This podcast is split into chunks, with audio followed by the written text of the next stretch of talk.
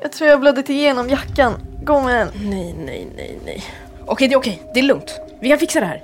Ja, en dramatisk scen ur avsnitt två av Klara färdiga. Välkomna till eftersnacket. Här sitter jag med Beri Gerevise som spelar Jamina som vi just hörde säga att det är lugnt Ja.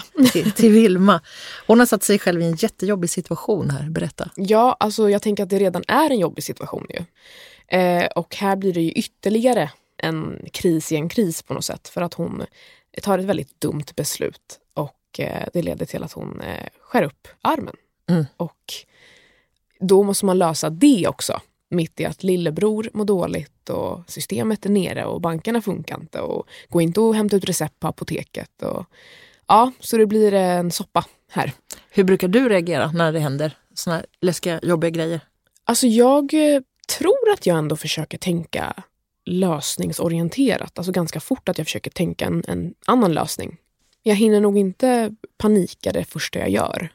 Vi har ju ett quiz eh, som man kan göra om vem man är i krisen eh, från MSB som man hittar på msb.se klara fardiga. Och precis där som det här handlar om, vem, vem blir man i krisen och vilka Mm. egenskaper har man som, som kan vara till nytta? Mm.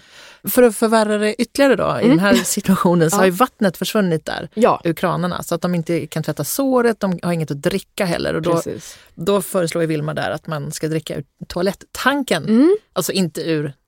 Toalettskålen utan i där, där det spolas fram nytt vatten. Ja, Visste du att man kan det? det visste jag inte. Och jag vet inte vad jag tycker, men jag hade gjort det om jag måste. Det är nog kanske man tänker som en, som en nödgrej. Ja, Men det är ju rent vatten som kommer fram där. Är ju. det är ju väldigt bra att veta faktiskt. Jag hade ingen koll på det. Har du någon erfarenhet av att stå utan vatten? Ja, men då har det ju varit att, man, att de har varnat för det. Och då, så, då vet man ju det innan. Då kan man ju förbereda sig på ett helt annat sätt än om det bara så från ingenstans försvinner. Det är ganska bra att ha lite vatten hemma, till exempel Mm. upptappat i några flaskor eller om man bara har köpt extra mineralvatten. Eller Man Mhm. kan förvara det lite i frysen eller, eller det. någonting sånt. En del köper ju dunkar också och tappar upp det i. Just det. Jag tänkte på Vilmas pappa där, att han Mm. åker iväg till jobbet. Mm. Ehm, vad tänker du liksom att han jobbar med? Jag tänker att han jobbar på, typ på IT-avdelningen av Mm. en bank kanske. Ja, det är lite oklart precis Ja. vad han gör. Ja. Men det är skönt att veta att det eh, finns många i Sverige som arbetar med att förebygga kriser Ja. och, och eh, katastrofer. Verkligen. Jag tänker också att många kanske tror att det finns en speciell myndighet här i Sverige som kommer igång när det är kris och åker runt och Ja. räddar alla. Men det är viktigt att veta att i Sverige har vi ansvarsprincipen som är att den som har ansvar i vardagen har också samma ansvar i kris. Alltså jag tänker då till exempel på kommunen. Just det. Som den ska ju fortsätta att förse oss med ja, sophämtning, och vatten och skolmåltider och så. Så att den som lagar skolmaten till vardags ska fortsätta med det i kris Just och det. leveranser och så. Men det är bra att veta att alla hela tiden arbetar med att öva och bli bättre och det Mm. gäller ju företag också. Ja.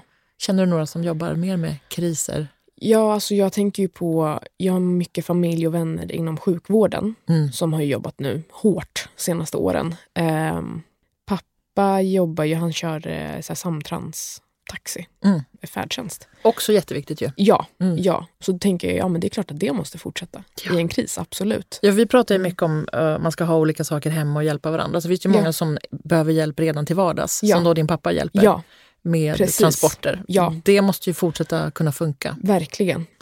Men det får bli sista ordet i det här eftersnacket om avsnitt två av Klara färdiga. Mhm. Mer om hur du kan förbereda dig och hur samhället jobbar för att lösa kriser det hittar du alltså på msb.se slash klara fardiga. Och där du också kan göra quizet. Jag heter Anna Telfors och jobbar på MSB och eh, tack för det här eftersnacket Beri Gervise. Tack.